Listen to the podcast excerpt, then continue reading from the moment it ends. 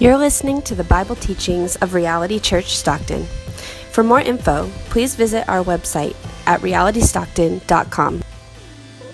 Our reading this morning is taken from Revelation chapter 2, beginning in verse 18. And to the angel of the church in Thyatira write, the words of the Son of God, who has eyes like a flame of fire, and whose feet are like burnished bronze. I know your works, your love and faith and service and patient endurance, and that your latter works exceed the first.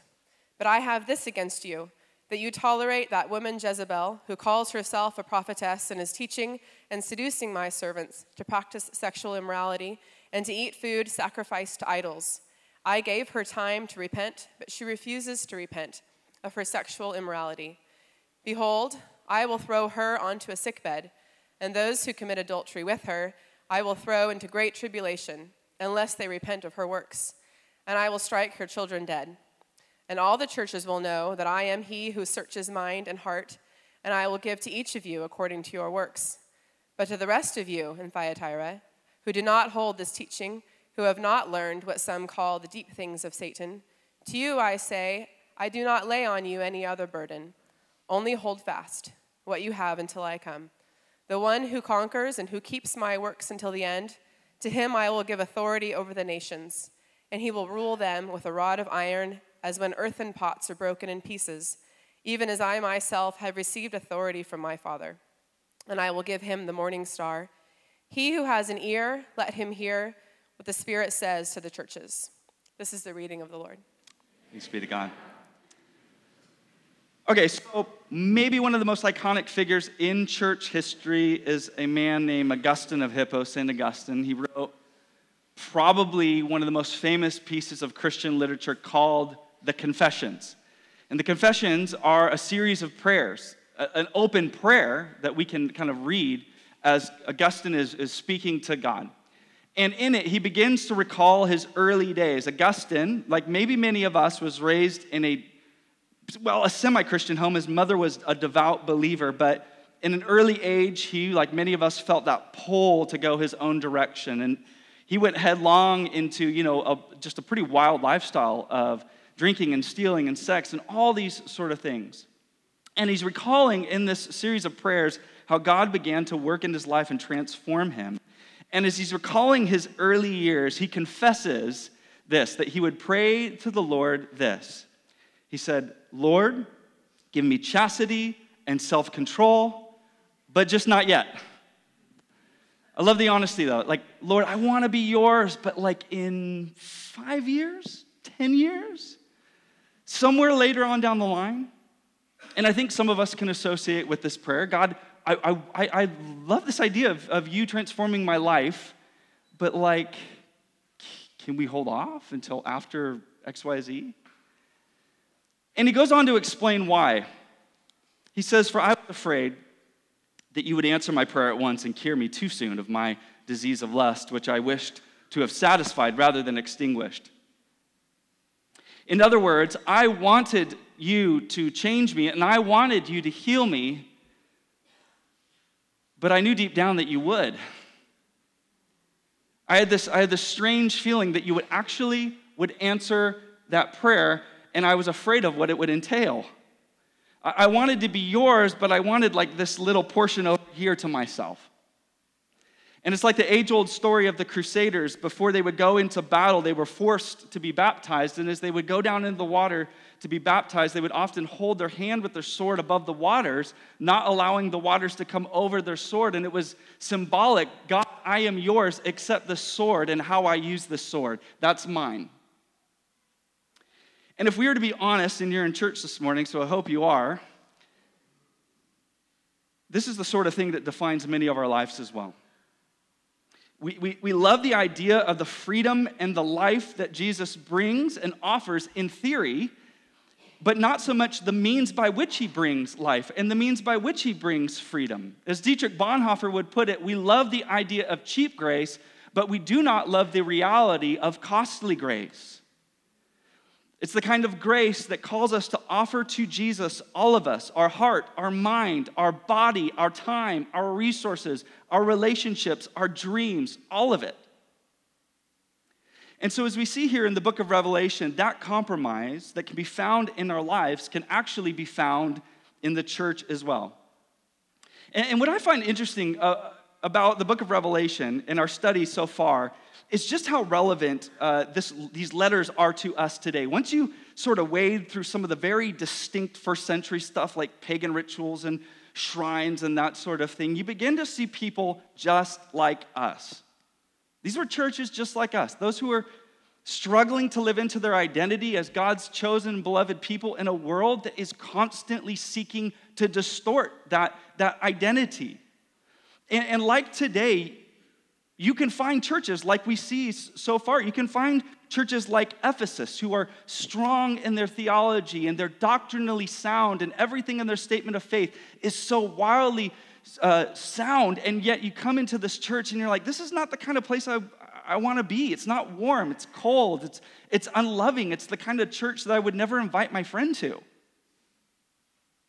On the flip side, we also see churches that are warm and loving and caring and doing amazing things in the community. And they throw like the best potlucks around that you could ever imagine. And then when you begin to dig into what they believe, they're doctrinally flimsy, they lack conviction. And that second description is really what we find in the church of Thyatira. This is the church that began to define themselves by tolerance. They began to take on the identity as the tolerant church. They're waving the flag, so to speak, of tolerance. But here's what we need to know, and I hear, here's what I think is very explicit from this passage and from the scriptures, and it's this that tolerance is not a virtue. If you're taking notes, you probably should write that one down because you're, you're going to need to draw from that at some point in your life tolerance is not a virtue.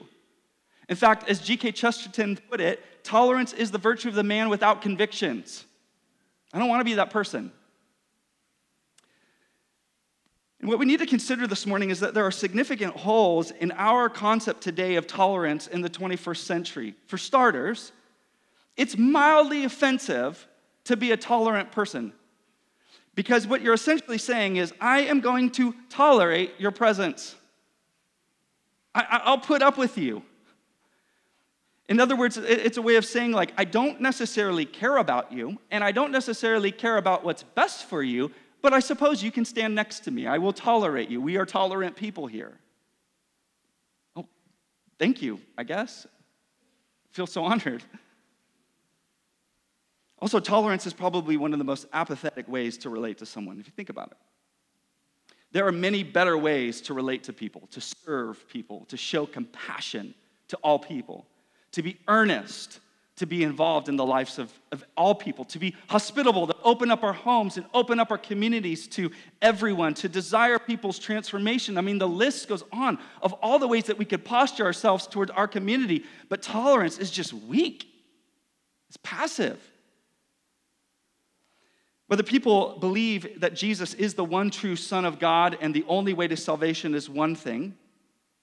But I think still today, many would agree, whether wherever you're coming from religiously, no matter your faith background, many would agree that the Jesus that we read about in the Gospels was a, a man and a life well lived.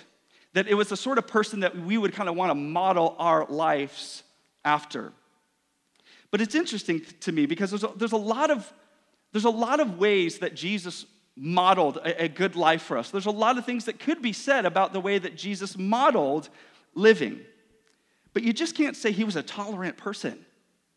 This was a Jesus who confronted, he, he welcomed, he forgave, he drew in those who were on the margins, and yet he confronted destructive things. This is, remember, a Jesus that like made a whip and then like turned over tables. And probably the, the most intolerant thing Jesus ever did was die on a cross for our sins. Thank goodness Jesus was not tolerant. I love you just the way you are. No, I love you this much to lay down my life for you. And what we need to remember is that that Jesus that confronted, that did not model, model tolerance, but something better, is the Jesus that's speaking here to the church. And tolerance is not what he is commending the church for. Tolerance is what he's condemning them for. Look with me in verse 20.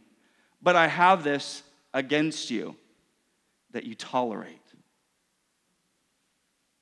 So consider this with me. What if, and I love what ifs because the resurrection opens up a world of possibilities to us.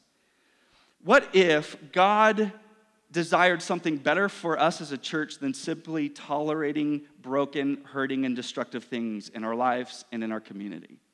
I'm not saying what if he desired less, I'm just saying what if he desired more? What if, what if he desired more than tolerance? And what if there was a way for us to be fully present in our world in a loving, caring, meaningful way, but at the same time in a way where we didn't have to compromise our identity? where we didn't have to compromise the fact that we are the loved, holy, renewed people of God and we didn't lose our integrity in the process. These are some of the things I want us to consider as we look at this passage here in Revelation chapter 2 and, and this letter to the church in Thyatira from Jesus. Now, what I'm going to do is I'm going to lay out this passage in, in a similar way as we've looked at it, uh, these, these letters previously. The first thing that we see is a reminder from Jesus of who he is the second thing, anyone been paying attention in the last few weeks? What would the second be? Encouragement, great. Third, warning. And then last, a promise. Beautiful. Oh, you had them up there, didn't you? Okay. Jeez. Okay, first, let's look at the reminder. Look with me in verse 18. And the angel of the church in Thyatira write, the words of the Son of God who has eyes like a flame of fire and whose feet are like burnished bronze. What does that mean? Well, a little bit of history. Thyatira was a city that was positioned between more significant cities. And it was known for, and it was notorious really for its really strong trade guilds. Trade guilds were essentially like unions that networked uh, tradesmen together. And the most notable trade represented in Thyatira was its metal working. This is what they were known for. So Napa is known for its grapes. Gilroy is known for its garlic. At one time, we were known for asparagus, and Thyatira was known for its metalworking. Like that was its thing. Welcome to the metalworking capital of the world. And what they did was they specialized in two particular forms of metal, copper and bronze. So, when Jesus describes himself in terms of fire and bronze, he's speaking their language. He's talking to them in a way where they're going to begin to understand what he is describing here.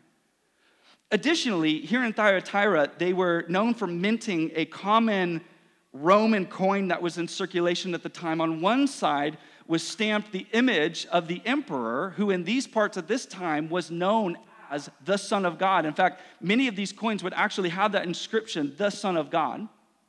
And then on the flip side of the coin was the patron god Apollo, who uh, was the, the, the god of the fiery sun. So consider this. On one side of the coin, the one who claims to be the Son of God, the other one who claims to be the, the, the God of the fiery sun. So when Jesus says that he is the Son of God with eyes like fire and feet like bronze, he's not just reminding the church of who he is, he is directly challenging some of the things that are present here in the city. Jesus is directly confronting the status quo and undermining the claims of the emperor and the Greco Roman gods. Like Jesus is throwing everything under the bus and saying, I am better. I am what all these things point to. Uh, gosh, okay, so Thyatira being this, this place, a, prominent, prominent trading outpost, status and wealth were ultimate. Okay, so the old Wu Tang phrase was, was applying here cash rules everything around me. Cash was king. And Jesus comes to remind them no, actually, I am king. What the church needs to grapple with at this point is what is more meaningful? What is most meaningful? Is it coins with lifeless figures stamped on them, or is it the voice and the presence of the Almighty God? What's going to be most important in your life? What is going to be most important in your community? These lifeless images or me, the living God?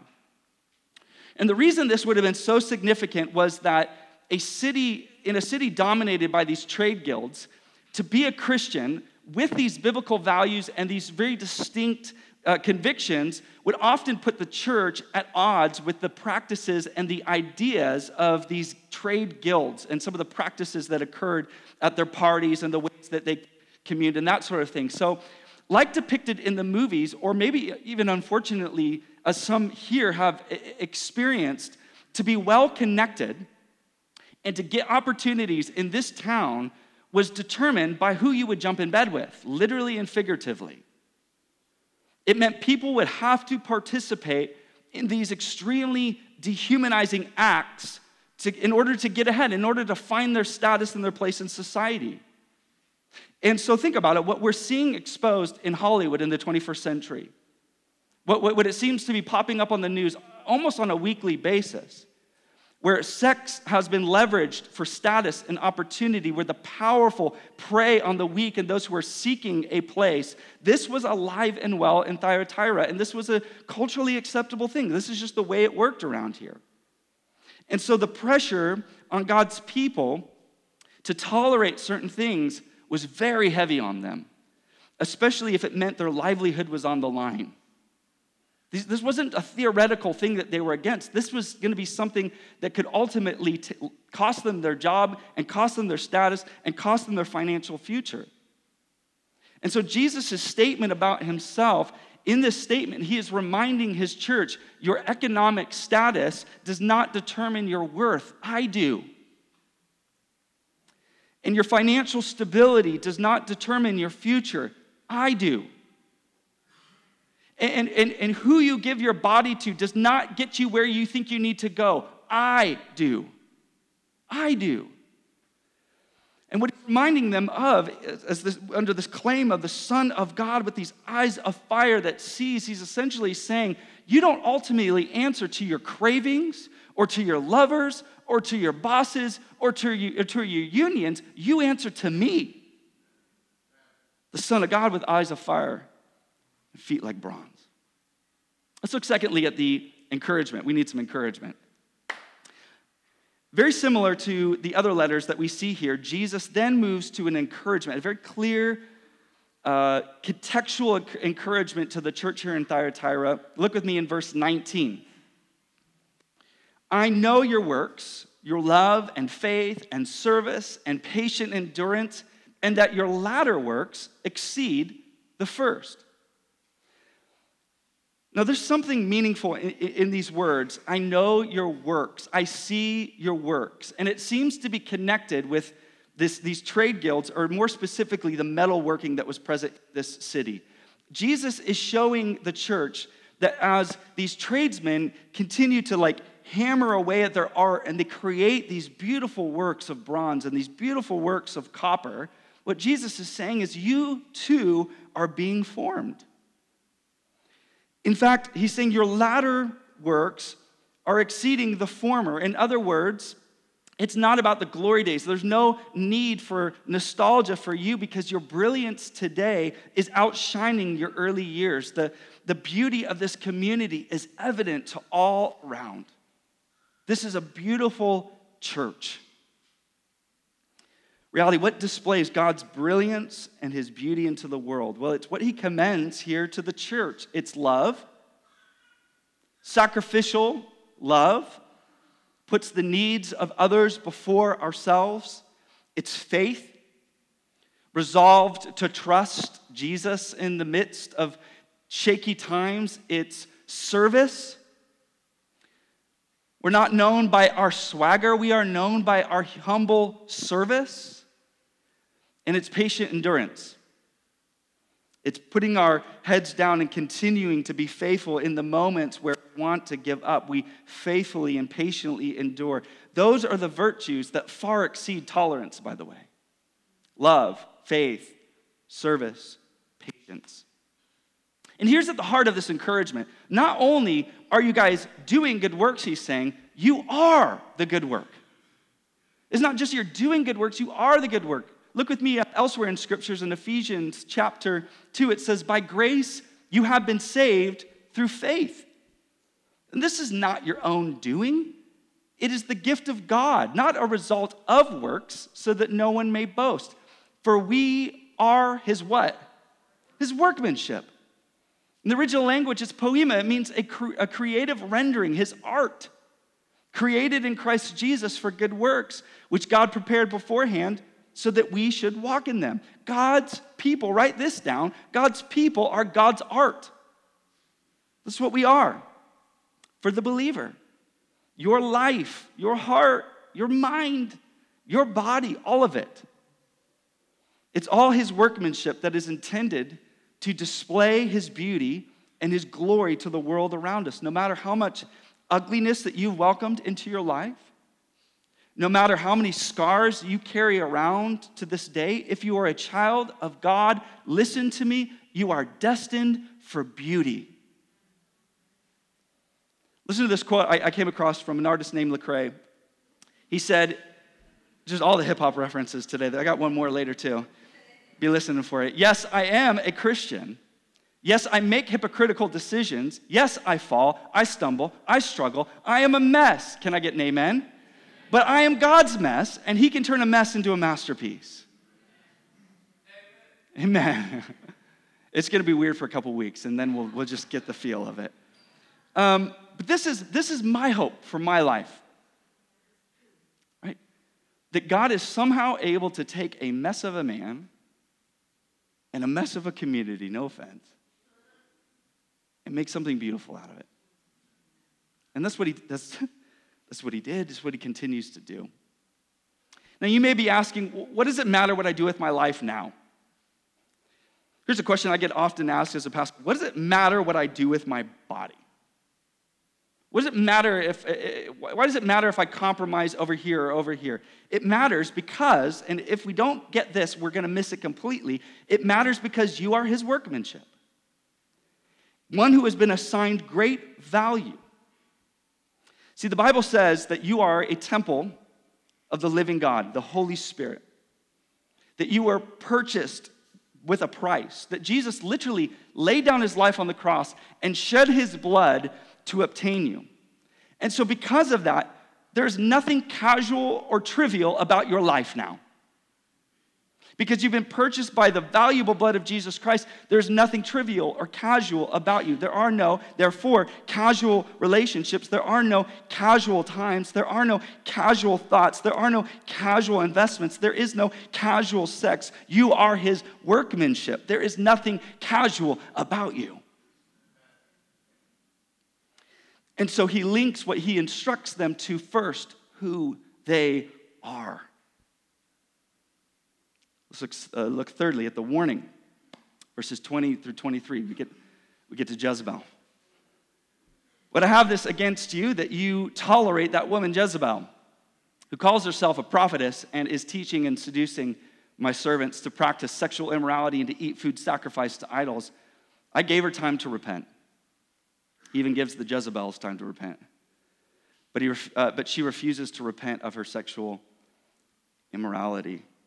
Going on to say, Behold, I will throw her into a sickbed, and those who commit adultery with her I will throw into great tribulation unless they repent of her works, and I will strike her children dead, and all the churches will know that I am he who searches mind and heart, and I will give to each of you according to your works.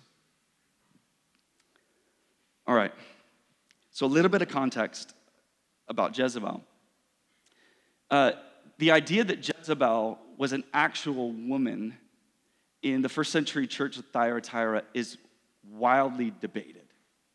In fact, many commentators believe that it's not actually a person present at this time.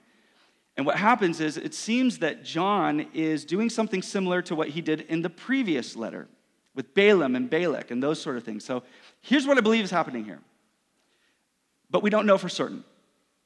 Jezebel is symbolic of a teaching and a practice, or you could say a spirit that was present in the church. And is he, what, what John is doing is he's linking this teaching and this idea and this value system in the church in the first century back to an account in the Old Testament that took place hundreds and hundreds of years before.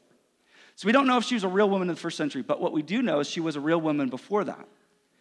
And in the Old Testament, in the books of 1st and 2nd Kings, we read about this historic woman named Jezebel, who is the wife of a king named Ahab. And she was this fierce woman. And she was a dominating force who murdered and destroyed. She caused some of the bravest kings and bravest prophets to cower in her presence. And what she would do is leverage fear in order to manipulate men's hearts to move them towards her agenda. And she was bent on nothing less than turning the hearts of Israel away from Yahweh, their covenant God, to worshiping idols. That, at the end of the day, is what got her out of bed.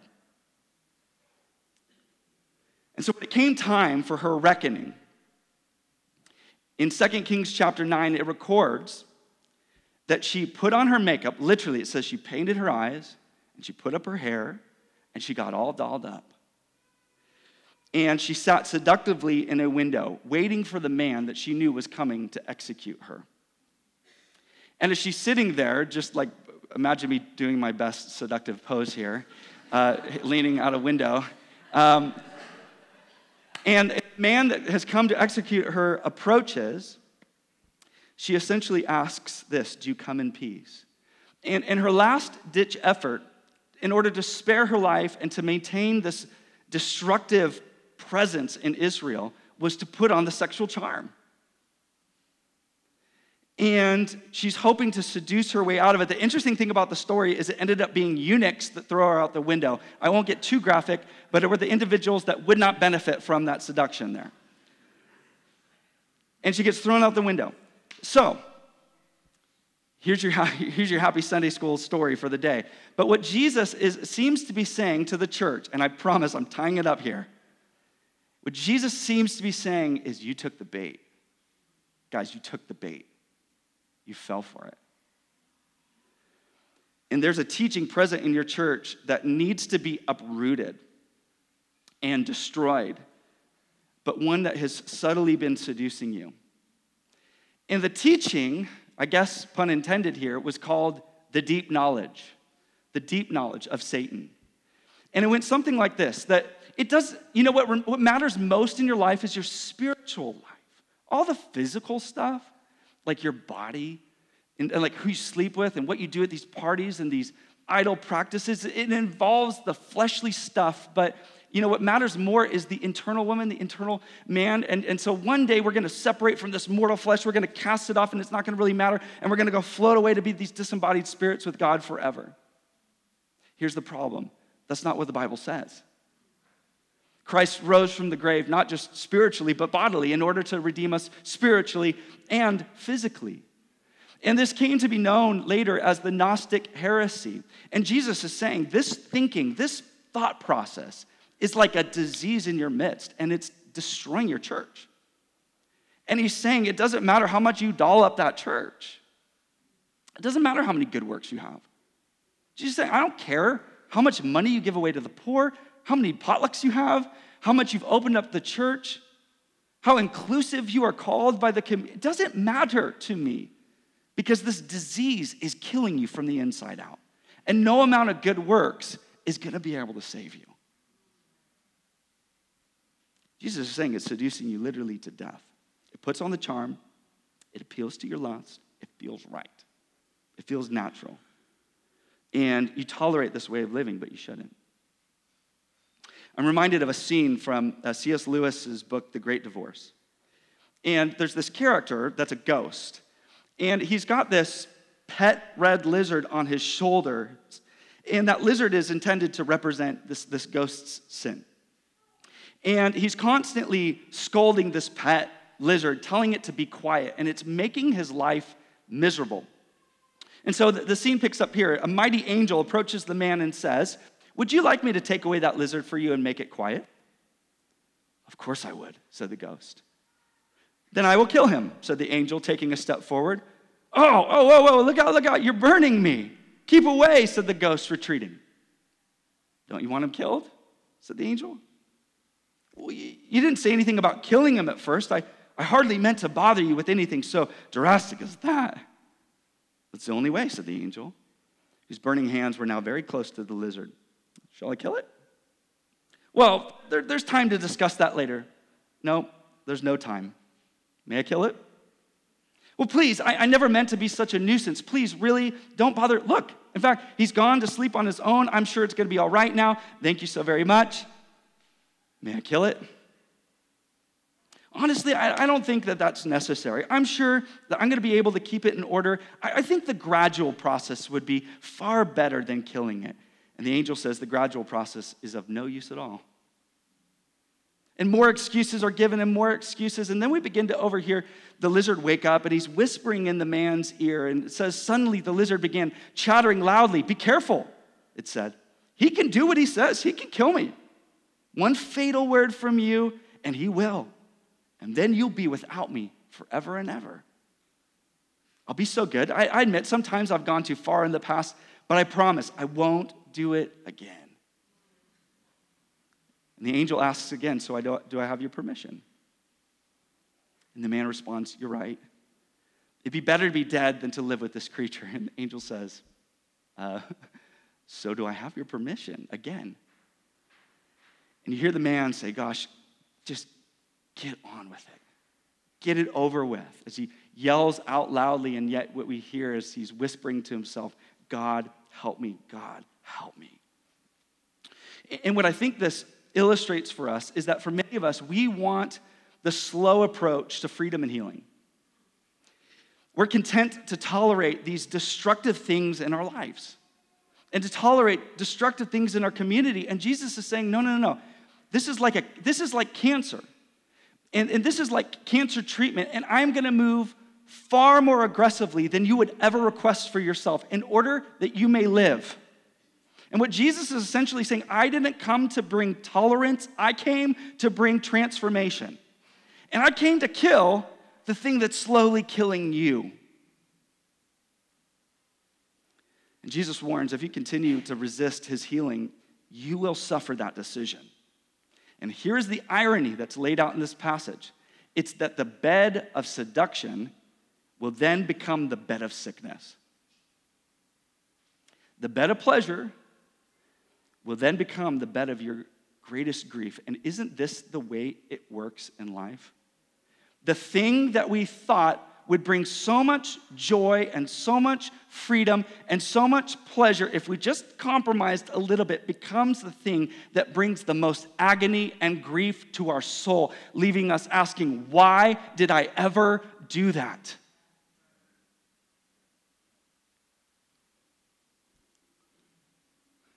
Let's look finally at the promise. Verses 24 through 29. But to the rest of you in Thyatira who do not hold this teaching, who have not learned what some call the deep things of Satan, to you I say, I do not lay on you any other burden. I love this picture of a gracious Jesus. I'm not here to lay on burdens, I'm here to free you. Only hold fast to what uh, you have until I come. The one who conquers, who keeps my works until the end, to him, I'm going to give authority over the nations, and I'll and, and he will rule them with an iron rod, a rod of iron, as when earthen pots are broken in pieces, even as I myself have received authority from my Father. And I will give him the morning star. He who has an ear, let him hear what the Spirit says to the churches. And so, to those who have missed out on promotions and those who have missed out on romantic relationships and those who have missed out on opportunities and friendship circles and fill in the blank because they refuse to compromise, because they, they refuse to, to, to, to tolerate things in order to get where they thought they needed to be. Here's the promise that Jesus is making you may be missing out now, but just you wait until you see what I have in store for you. I'm acknowledging you are missing out. You may be on the fringe. You may suffer for these decisions. But hang on. Trust me. Your future is bright. To the ones who hold fast and stay the course, there's a twofold promise. The first is the promise that the church is going to rule with Jesus Christ. And, and here, Jesus uses the symbolic imagery in order to explain authority. But here's the interesting thing Jesus is not highlighting the authority he has, Jesus is highlighting the authority that he shares with us.